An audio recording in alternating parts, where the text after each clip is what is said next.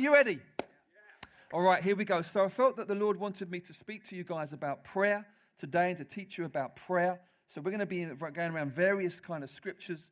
Um, I'm going to just pray. Let's just pray. Let's open our hearts. Let's expect the Holy Spirit to move through the Word. Um, you know, the Holy Spirit inspired those who wrote the Bible. So the Holy Spirit's the author of Scripture. So as we unpack it, we're expecting the Holy Spirit to move in power. Is your heart open to hear from God? Do not disqualify yourself. Jesus has qualified you. Okay, none of us are here by our own qualification or because we looked apart or this, that, or the other. We leave all that outside the door. We leave it, we put it in the bin. It's nonsense. Jesus is our qualification. Okay? And if you're in Christ, then you are fully righteous because his righteousness covers you. What a joy.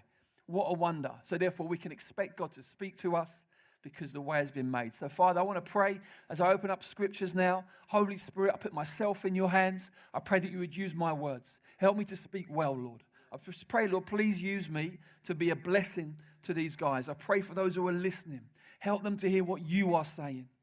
Protect their minds and their hearts from, from, from stray thoughts and from getting the wrong end of the stick and from anything that would bring them into sort of a place where you don't want them to be. I pray they would have ears to hear what the Spirit is saying. So, Lord, we put ourselves in your hand and we pray, Lord, for your energy, your power, your zeal to rest on us and for our hearts to be gripped um, by what you want to do today. In your precious name, we love you, Lord. Amen. So I'm going to speak to you about prayer, true prayer, true connecting with God, true friendship with God, true walking with God. And I want to say a couple of things by way of introduction. And the first one is this: what the, the, is that true prayer can only really be enjoyed, experienced um, as a supernatural gift from God. Okay, you can't, it's not just, oh, I'll, I'll, pray. You can just say, I'll pray. But true connection with God, true friendship with God, true walking with God, and the richness of all that prayer is can only be experienced as a supernatural blessing from God. It's based on being reconciled to God, which is based on experiencing forgiveness from God through Jesus Christ. See, here's, Here's the reality the reality is we are born estranged from God. The Bible uses words like alienated. We're, we're born, which is why we live with that sense of loss. It's why we live with that sense of longing, like something's been lost, but uh, that sense of uh, uh, there's more.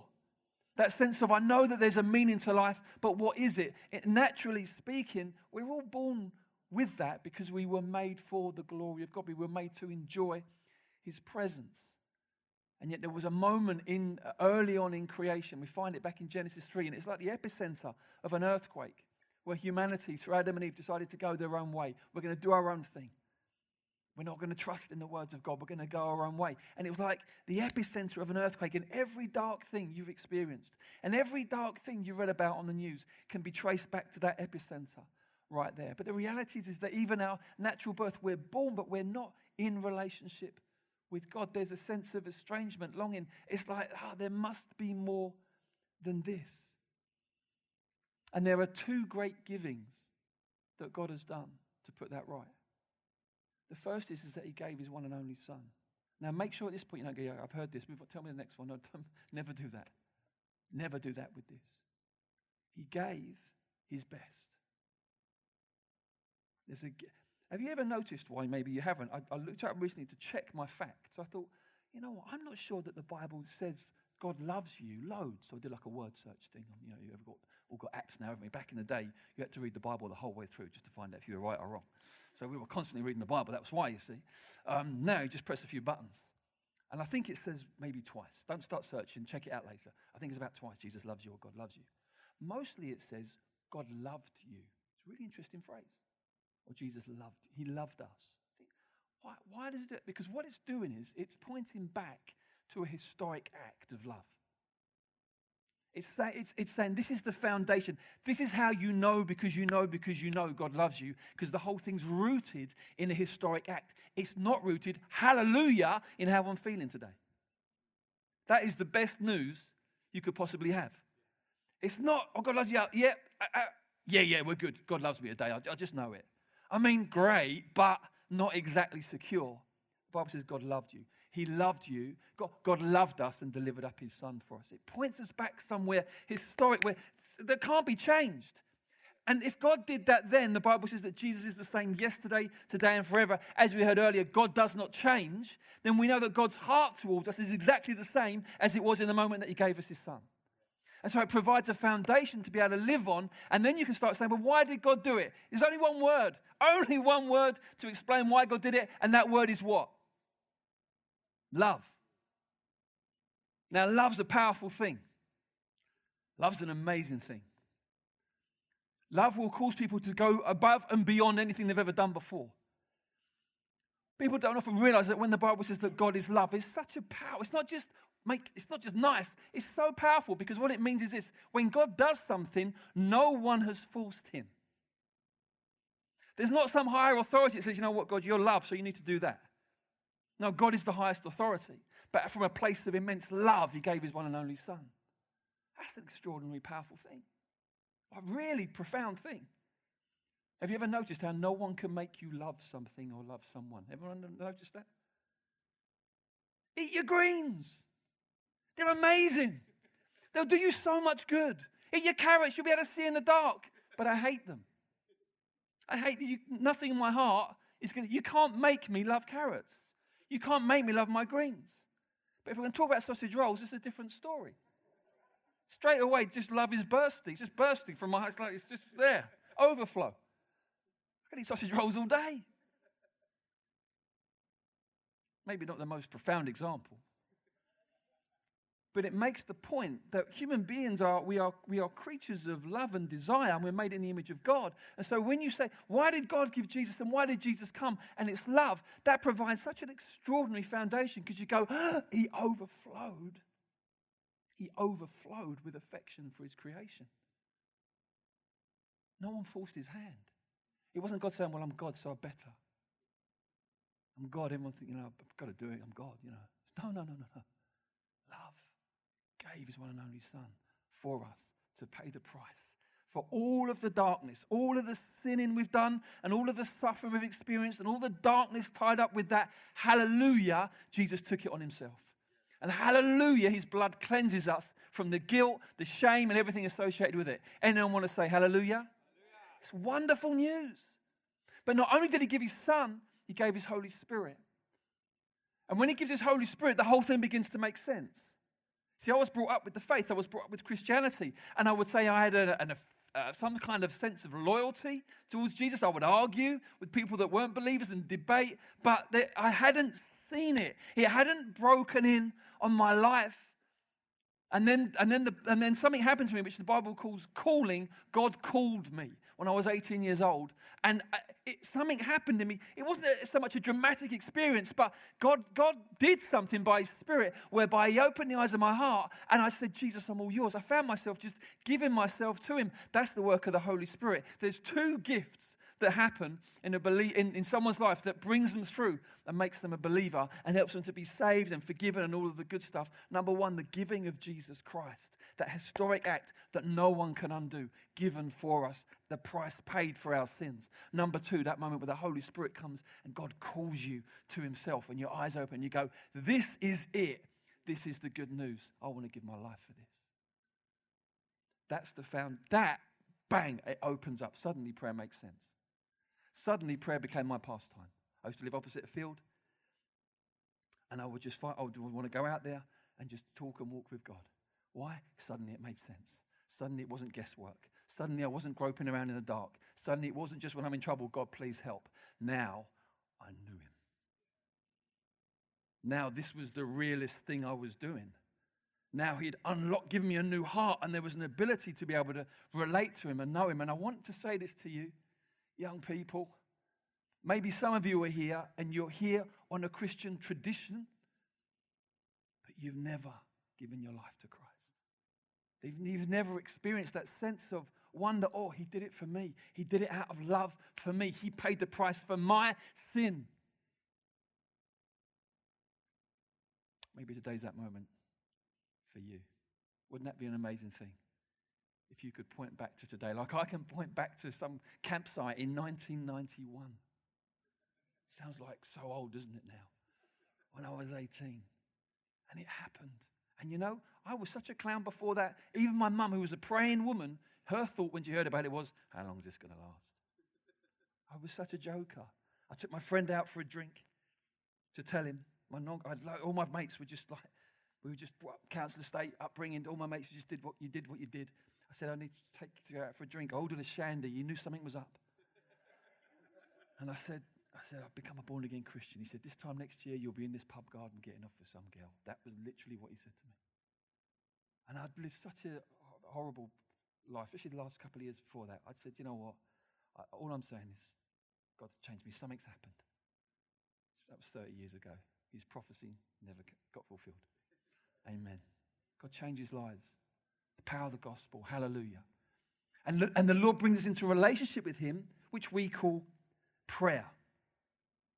We call it prayer. Now, prayer is not complicated, but it's rich.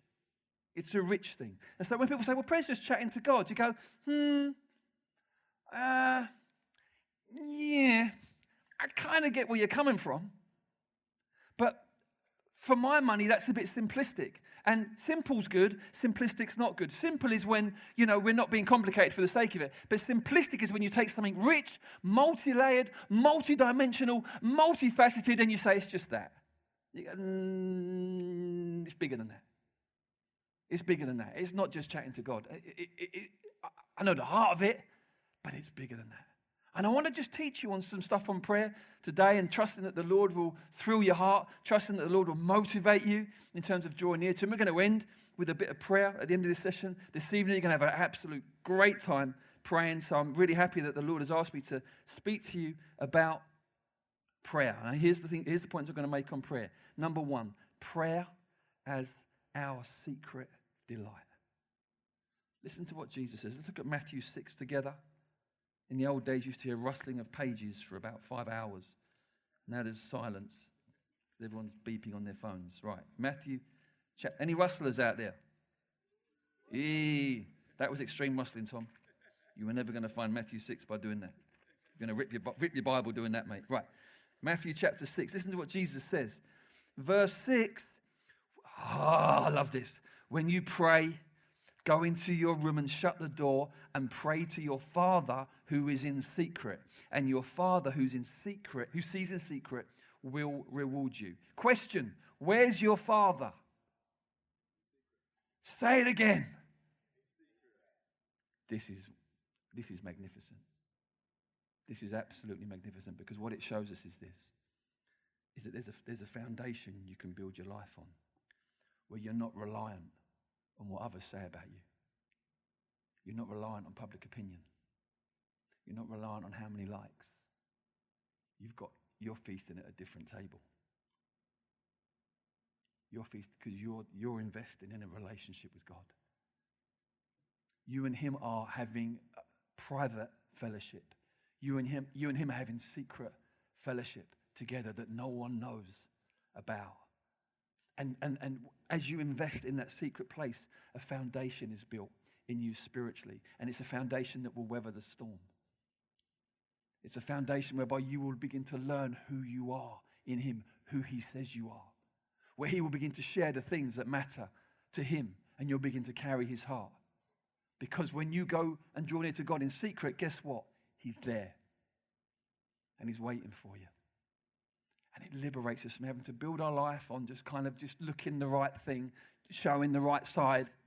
Hallelujah for liberty in the gospel from all of that.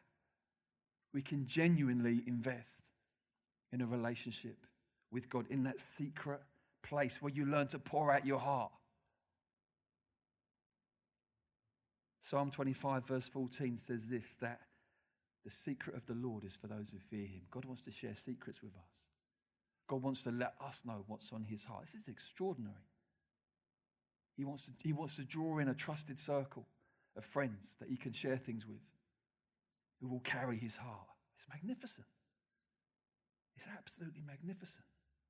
He says in Psalm 2, rejoice with trembling.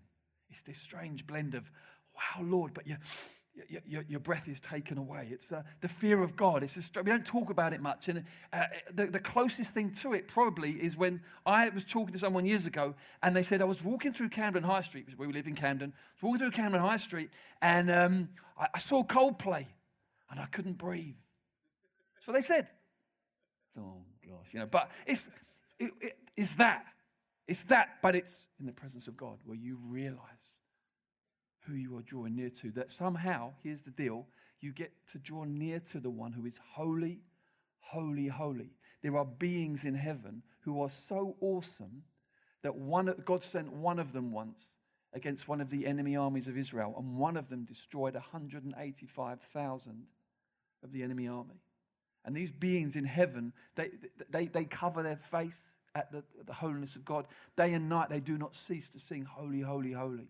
They're, just in awe. So these are beings who, if we saw them, we would want to melt on the spot. We'd want the ground to, co- to cover us up. They're in the presence of God saying, Holy, holy, holy. And God says to us, My children, come. And you go, But how can I come? Only by the blood. But if you come by the blood, you come with full confidence. Why? Because when you come by the blood, you are coming not on your own righteousness, but on the righteousness of Jesus Christ. And so you come in full confidence because Jesus is perfectly righteous. Jesus himself, the eternal Son, Jesus, God in the flesh, has become our righteousness. The Bible says that God made him who knew no sin to be sin for us, so that in him we could become the righteousness of God. Turn to your neighbor and tell them, in Christ, you're the righteousness of God.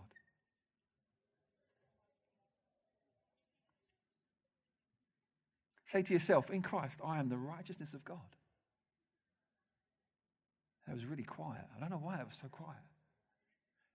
Being loud isn't always being spiritual, but being loud sometimes signifies confidence. Being quiet sometimes signifies timidity. Why don't we say with boldness and confidence, in Christ, I am the righteousness of God? It's extraordinary. God has done it. That's why we call it the gospel. Gospel means good news. The good news is not try harder. The good news isn't pray more.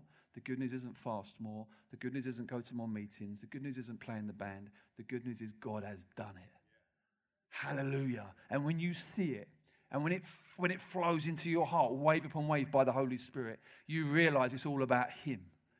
And you can drop your shoulders, relax, and just go for the glory of God because you see and know you've been brought into something that is based entirely on what God has done. And the pressure lifts. And you're no longer living looking over your shoulder. Imposter syndrome. When will I be found out? I got found out years ago. I'm a fraud. Okay? Me and of myself, I'm cowardly. I'm self important. I'm harsh. I'm argumentative. Okay? All of those things naturally and a whole lot more full of lust, horrible, ugly. Jesus gave his life for me. So now in Christ, I'm the righteousness of God. The gospel. I haven't got to pretend to be anything else before anyone else. I've been given a brand new heart as a gift. Now, more than anything else, I want to see Jesus glorified and people done good. That's the miracle of God, being born again. Hallelujah. so we have this secret fellowship. That's a really important part of prayer. Secondly, Asking and receiving. I really want to talk to you about this, guys. You want to hear about it? Good. Okay. Asking and receiving. I want to suggest to you that praying as asking is only completed when the receiving happens. Okay, praying in terms of asking God for things is only completed when the receiving happens. It's not this thing of, oh, well, I prayed about it. I've ticked the box, I prayed about it. No, we, we ask for things in order to what? Receive them. I'm going to say that again. We ask for things in order to receive them. If we are not doing that, let's not bother asking for them. It's a waste of time. Let's read the words of Jesus. Matthew 7. Flick, flick, flick. One page. Flick. Matthew 7, verse 7. Ask and it will be given to you. Seek and you will find. Knock and, the, and it will be open to you. For everyone, say everyone who asks receives, and the one who seeks finds, and to the one who knocks it what be opened? It will be opened. Or which one of you, if your son asks him for bread, will give him a stone? Or if he asks for a fish, will give him a serpent? If you then who are, if you then who are, if you then who are, oh, you're just like me. All right, okay. Know how to give good gifts to your children. How much more will your Father who is heaven give what things? To who? To those who Hallelujah. That's a promise right there. He's either telling the truth or he's not. Now, what you need to understand is this, is that it is, it's written in the present continuous tense. So when it says ask, it's saying keep on asking. When it's saying seek, it's saying keep on seeking. When it's saying knock, it's saying keep on knocking. That's the heart of it, you see. So it's, it's perseverance, but Jesus is saying you should be able to persevere and, with confidence. Why? Because it's rooted in what? Rooted in the character of God, in His goodness. Rooted in the goodness of God. Now, I've got a little illustration for you. Years and years ago, it was my son's birthday, and I had this plan. And the plan was this I'm, he wanted a basketball. But I thought, I'm not going to just give you a basketball, I'm going to give you a hoop. I'm not just going to give you a hoop, I'm going to set the hoop up while you're at school. Now, great idea. Worst man at DIY in the universe, right? So he's at school. I think, right, I'm going to, I'm going to set up the hoop. So we're in the back garden. So I'm, my wife's watching, who is much more gifted at DIY than me, but she lets me have a go. So I'm, I'm out in the garden on this thing. I'm drill these holes. I open the back doors. I drill these holes, and, um, and so that um, the holes are drilled, okay? And then uh, when he comes in from school, it won't be there. When he goes to bed, I could just screw it in because the ho- holes are drilled. So the holes are drilled, and um, still at school. I put the thing in, and I go, da da, to my wife. She says, it's really good. She says, but will, will, will the back doors shut with it at that height? It's like the killer question. She says it really nicely, but it's obvious the back doors won't shut with it at that height. Anyone can see that except me. So this is like about 3.30. I'm like, oh no, we need new holes. But it's about 3.30. Ain't to happen. So I have to wait till he goes to bed. So I'm out in the garden. Who knows what time? Drilling. Neighbour starts saying, keep the noise down. Like, oh no, I'm sorry, I'm just trying to give the explanation without saying too much because he's in his bed and he might hear. I mean, it's just, you know, you think it's so much effort, it's so stressful. But why? So when he comes down in the morning, he can open the basketball and go, wow. And I'll say, not just wow. And he'll go, wow. And right now, listen, Jesus uses an illustration like that. And he says, You lot, you're evil, you're selfish, you're self important, you're all of that. Uh, but look at what you're like with your kids. Story like that. And he says, How much more? Because God doesn't have any of that in his heart. He doesn't have any of that sinful, messy stuff. He's just perfect. And so Jesus says, how much more? Because Jesus knows that when we come to God in prayer, there's that thing in us where we go, oh, do you know what? And we pray and nothing happens. And so we sort of assume it's a no. Anyone relate to that? It ain't a no until he says no. There's a story in 2 Corinthians where Paul, he's really troubled by a difficulty, a horrible thing he wasn't expecting. We don't even know for sure what it was, but he calls it that his thorn in his side. And he said, I prayed three times. He said, and then the Lord said, No, no, no, I'm doing something here. And explained to him, This is what I'm doing. At that point, Paul had peace. Okay, I can leave it. But so often we don't get there. We pray once, we pray twice, nothing's happening. It's probably a no, I'll just get on. And God said, No, no, no, that is unfinished business. That is not a, a satisfactory situation. That's called giving up. That's different from God saying no. That's when you go, oh, it's probably just me anyway. And all we get into all of that introspective stuff. No, no, listen. Is, is, is, is, is the Lord alive? Can he speak? Does he live in a believer's heart by his spirit? Can he let us know if we're barking up the wrong tree in our prayers? Yes, then we don't need to decide for him. The reality is often it's just like our heart in prayer. We, we just fall into discouragement or we fall into negativity and we allow ourselves to, oh, we just stop. No, no, don't do that. Jesus says the Father has an extraordinary overflowing heart for you, like a really powerful generosity towards you that far outstrips the most generous Father on, in the earth. Which means that sometimes as believers, we're living in a kind of a poverty, a kind of a lack that we don't need to be. But it's because we, we sort of thought, oh, God doesn't want to, and we, we believe the lies, or we just believe our own thoughts. One of the things I've learned over the last few years, maybe decades, is this don't believe everything I think. That's really good advice. I don't know about you, I get some crazy thoughts. Anyone else? And sometimes they feel really true. Anyone else? Tell you, I've learned to hold them all up against this. All up against this.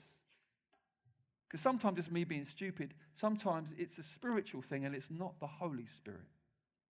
It's a deceiving spirit. And it feels so real and so true, and I just got to give way to it. And then you think, how did I get here? And I'm discouraged, or I've become prayerless, or I've just shrunk back. You think, what's happened here? I've believed a lie. That's why we've got to understand the promises of God and learn by the power of the Holy Spirit to stand on them and say, Jesus doesn't change, Jesus is true. Amen. So asking and receiving. Sometimes the answers to our prayer do hang on a bit of perseverance, praying through. Because there's a warfare, there's a battle, it's real. So we've got to learn to, to pray, to really learn how to pray. It's kind of go for it in prayer. Especially when you're praying for the stuff you know God has promised. When God says things in the Bible like it's my will that none should perish, but everyone should be saved, there's a foundation to stand on and say, Lord, you said, now, Lord, when are you going to save? Fill in the name, fill in the gap. Really pray. Anyone feeling a fight stirring up in them? Okay, one and a half of you. All right, that's okay. We'll get there. Don't worry. I'm going to keep going. Number three, this one could be a little bit controversial, so I'm going to walk you through it carefully. Obeying God and pleasing Him has an impact on our prayer life. Let's go to 1 John chapter 3 together. Now, some of you might not have ever been taught this, so I want to just make sure I make it quite clear what I am saying and what I'm not saying. 1 John chapter 3, verse 22. I'm trying to lay a really healthy biblical foundation for prayer for you, and something that's kind of not comprehensive. I'll be here for months, but there's some, just some stuff to help us think it through in a rich way. 1 John 3, verse 22. We have confidence before God, and whatever we ask, we receive from Him because we keep His commandments and do what pleases Him. Do you hear that? Whatever we ask, we receive from Him. Why? Because we keep His commandments and we do what pleases Him. Now, let me just make this clear. This isn't talking about perfection.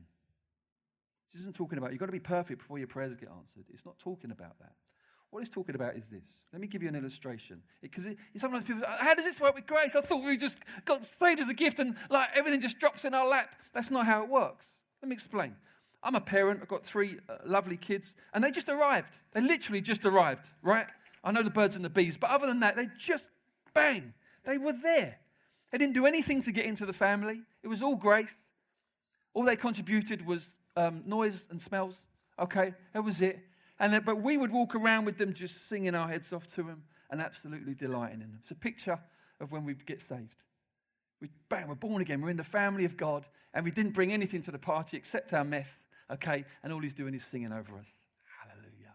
How cool is it? Yeah, we, wouldn't, we wasn't saying, come on, like, do the washing up when they were six months old. It's not appropriate. Okay? But we are obviously out of a place of love committed to their maturity. Because if when they turned 15 and you came around my house and they were still in the high chair and I was still feeding them, you'd be going, something's not right there. But that's, that was great 15 years ago. It's weird now. Am I right? Because there's a commitment to their maturity. Why? For their good, so they can be fruitful, so they can be all that God has made them to be. It's coming from a heart of love. And similarly, you see God with us. We are in the family as a free gift, but He is committed to our maturity. He's committed to teaching us to trust Him. Obedience comes out of trust. If you don't obey God, it's because you don't trust Him. And unbelieving, mistrusting heart of God is going to land you in so much trouble. You're going to make crazy decisions. You'll make foolish decisions in your life. How did I get here? You didn't trust God. He wants what's best for you.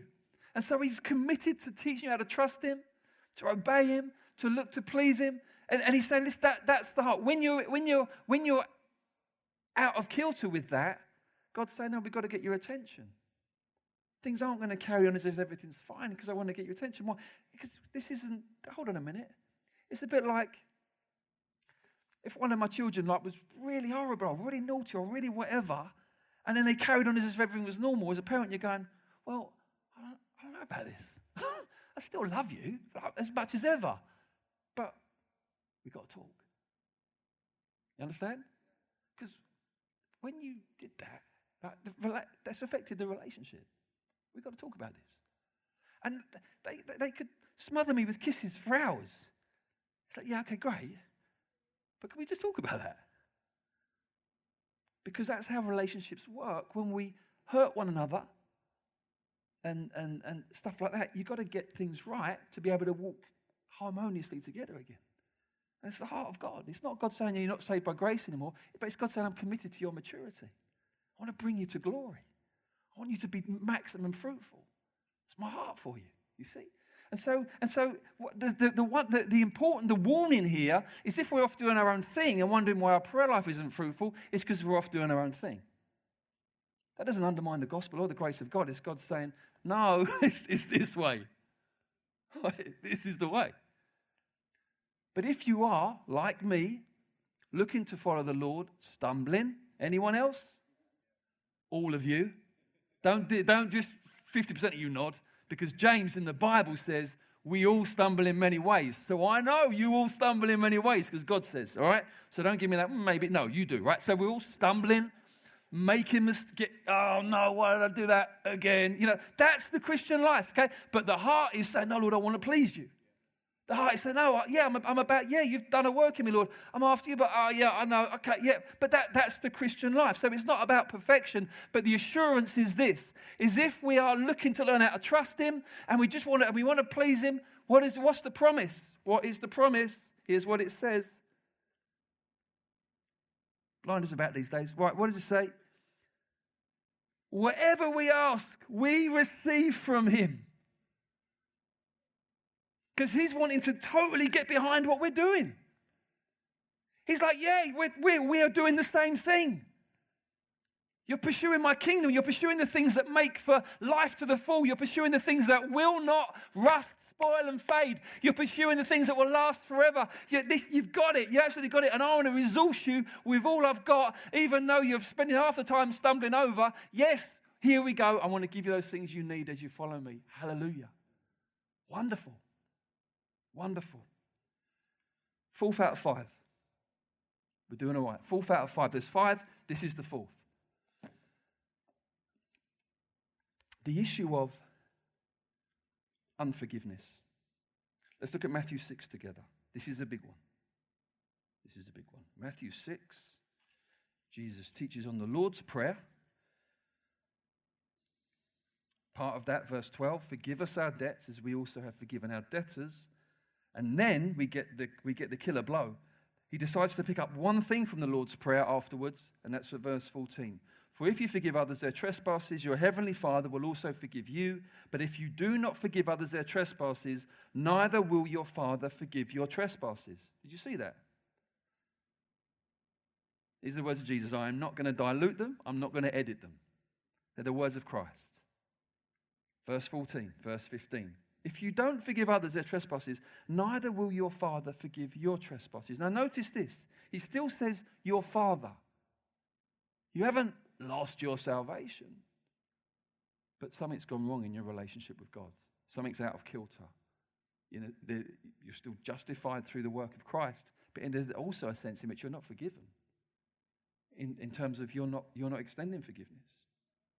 This is heavy stuff. And you think, why? Why is, that so, why is that so deep? And it's not just there. If you look in like Mark 11, I'll show you some other places. I'm not going to, Mark 11, 25 says this. Whenever you stand praying, forgive if you have anything against anyone. There you go. Anything against anyone, so that your father, so that your father also who's in heaven may forgive you your trespasses. In 1 Peter 3, talking to husbands, he says, Treat your wives well, otherwise your prayers will be hindered our relationships with other people really matter in terms of the flow of our relationship with God. In fact, in the Sermon on the Mount, Jesus says if you're about to go and put an offering at the temple and you realize that you're out of, out of kilter in a relationship with someone, leave it there, go and sort out the relationship first, then go back and do the offering. That's how important our relationships are and the state of our heart. God, does, God hates that thing where there's like a trail of destruction in our lives relationally, where we've said hurtful things there, there, we're offended there, we've not forgiven that person, and then we come to Christian meetings and sing our hearts out. God says, No. No, because it's becoming fakery. No, it's becoming, it's becoming uh, an act. We're not doing that. You say, well, why? Why is it such a big Here's why it's such a big deal. Because you and I had so offended God. So, way more. That whatever offense any of you have brought into this room today, because of what someone's done to you. And it, sometimes people do terrible things to other people. But no matter how great that offense is, the offense God felt at our sin goes way beyond that. You think, well, why? How? I thought he was God. I didn't think he would be offended by that. No, no, because he's not just merciful, he's just. He's not just loving, he's holy. And so he sees sin for what it is. And the horror that he feels, the, the, the sense of repulsion he feels, is very different from ours. Why? Because even though we get hurt, actually, we're probably just as corrupt as that person in a different way. But him being holy, he sees it in the offense. And you think, well, what did he do with that offense? He gave his best. He gave up his only son to be judged for it. What did, what did Jesus do? He willingly took the cross. And then when even people are mocking him on the cross, he says, Forgive them. They don't know what they're doing. They're blind. They're hard. They're ignorant. Forgive them. You go, Oh, that's what you, when we offended you, that's what you did. So if we receive the gospel, if we receive Christ in that way, and then hold on to other much smaller offenses, even though they may have been huge in our lives, but compared to that, much smaller. If we hold them on, God looks on and says, Hold on a minute. Do you actually realize what I've done? Do you actually realize what's happened here? It's profound. It's really, really profound. And the reality is, is that there is a devil, he's real. And the thing that he trades in more than anything with believers is offense and unforgiveness. If he can get you to stew over stuff where you feel you've been wronged, if he can get you to sit on that, if he can get you to get torn up with kind of a sense of, you know, everyone's done this or everyone hates me or, or why did they, and live in that world of uh, just, it's a void, it's a, it's a, it's a, it would just suck you in, a place of darkness, bitterness, self pity. It leads to feeling entitled, to being mean to others. It's a, it's a vortex of darkness. And he wants you sucked into that. And the whole time, Jesus is saying, No, no, no, no. Do you know what? Through the forgiveness I've shown you, I will give you power to forgive those people. And in forgiving them, they will, hallelujah, be released or uh, face the prospect of being released. But you yourself in your own heart will also be released from that. And you'll be able to walk in the light you'll be able to walk with a lightness in your heart. You'll be able to you'll be able to re- not live a victim to what those people did to you but walk into a new future god gives for you. It's so powerful. We've got to take this so seriously. And as i'm talking today i don't want any of you please none of you start overly soul searching for stuff that's not there. But if there's stuff there the holy spirit will show you. If your heart is open to God, the Holy Spirit will just say, you know, that there, it will just, it will just be prodding you here and there and, and showing you things. And you'll be able to say, yeah. And you know what? Because of the cross, you can get right with God like that. As long as your heart is earnest and sincere, you can get right with God like that. Why? Because the price has been paid.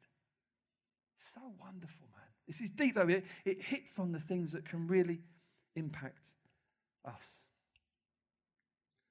While we're on the subject of warfare, the final thing I want to end on in terms of prayer is this idea of praise and praise as warfare. We've been praising the Lord this morning. It's been wonderful. Such magnificent songs. I didn't know any of them. I think I knew one. Where all these songs come from? I must have really got old. But um, they were absolutely wonderful. Um, but listen to this story in 2 Chronicles chapter 20, and then we're going to respond in a moment. And so, Ben, if you're able to head up here now, that would be great. Ben the keyboard, wherever you are. Ben the keyboard, that's his new nickname. Um, I just gave him it. 2 Chronicles chapter 20. Listen to this. Um, verse 20. They rose early in the morning and went out into the wilderness of Tekoa. And when they went out, Jehoshaphat, he's the king, stood and said, Hear me, Judah and inhabitants of Jerusalem. Believe in the Lord your God and you'll be established. Believe his prophets and you'll succeed. And when he had taken counsel with the people, he appointed those who were to sing to the Lord and praise him in holy attire as they went before the army and say, Give thanks to the Lord, for his steadfast love endures forever. Now, listen to this. When they began to sing and praise, the Lord set an ambush against the men of Ammon, Moab, and Mount Seir who had come against Judah, so they were routed. Do you hear that? When they began to sing and praise, the Lord set an ambush. The Lord said, You know, I'm going to fight for you. I'm going to fight for you. I'm going to fight for you. But we've just been praising, yeah. Praise is not just glorifying to God, it's also a decla- declaration of warfare. And in a moment, I'm going to ask us to stand together and to sing that song, I'll Raise a Hallelujah. And for some of you, the declaration of warfare as you're doing that is, is there's stuff going on in your head that you just know, do you know what? I'm getting tied up in knots here. Or even maybe even since you've entered the room, there's just been loads of negativity and you just know, God, it's a battle really on for me to stay in this today and really receive from God. There's all kinds of stuff going on. You, you're thinking, you're looking at me thinking, if you could see what's going on in my head, let me tell you, um, let me tell you, the Lord loves to deliver us from that stuff. I was utterly, utterly uh, in, in, a, in a bad way uh, mentally when I, when I first came to know Christ. He's done such a restorative work, moments of breakthrough and some other stuff just walking out of it. He's done so much. Still some way to go, but he's done so, so much. Hallelujah. I want to fill your heart with hope today. Fill your heart with confidence. He's got you here. He's got a purpose for you. He's going to meet with you. Okay, he doesn't bring you here to disappoint you. He's a good, good father. Amen. Amen. And I'm just going to ask you to just sing hallelujah as a declaration of war. Say, I'm not, I, I, I trust in God. And even though I'm feeling this way, I'm going to lift up his name. Others of you, you know, it may not be that, but it may be stuff out there. Maybe even this war we're reading about on the news, this war in Ukraine. Your heart is burning. You think, oh Lord, what's the solution? How's it going to work out? Maybe you've got loved ones there. Maybe there's just things going on in the, in the outer world. You're just burdened with the burden of God. You think, God, look, look, at, look at the ravaging work of the enemy. To be able to stand and just sing, Hallelujah. We're going to believe the Lord's going to go out before us, ahead of us, and rout the enemy. Amen. Any of you? Yeah? So we're going to just raise a hallelujah together. So let's stand.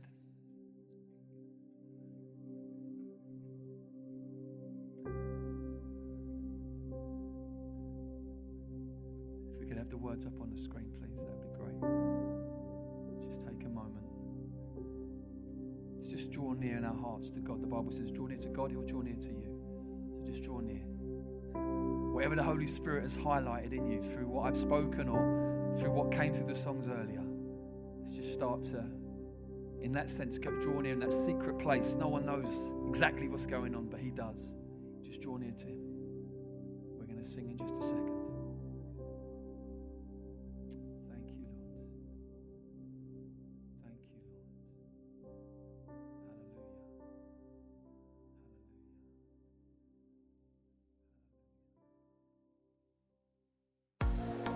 have been listening to a recording from Sent 2022, a gathering of students and 20s pursuing the radical call of Jesus to see our lives, our neighbourhoods, and our nations transformed. If you want to find out more about what we do and how you can be involved, go to sentgeneration.com. Thank you for listening.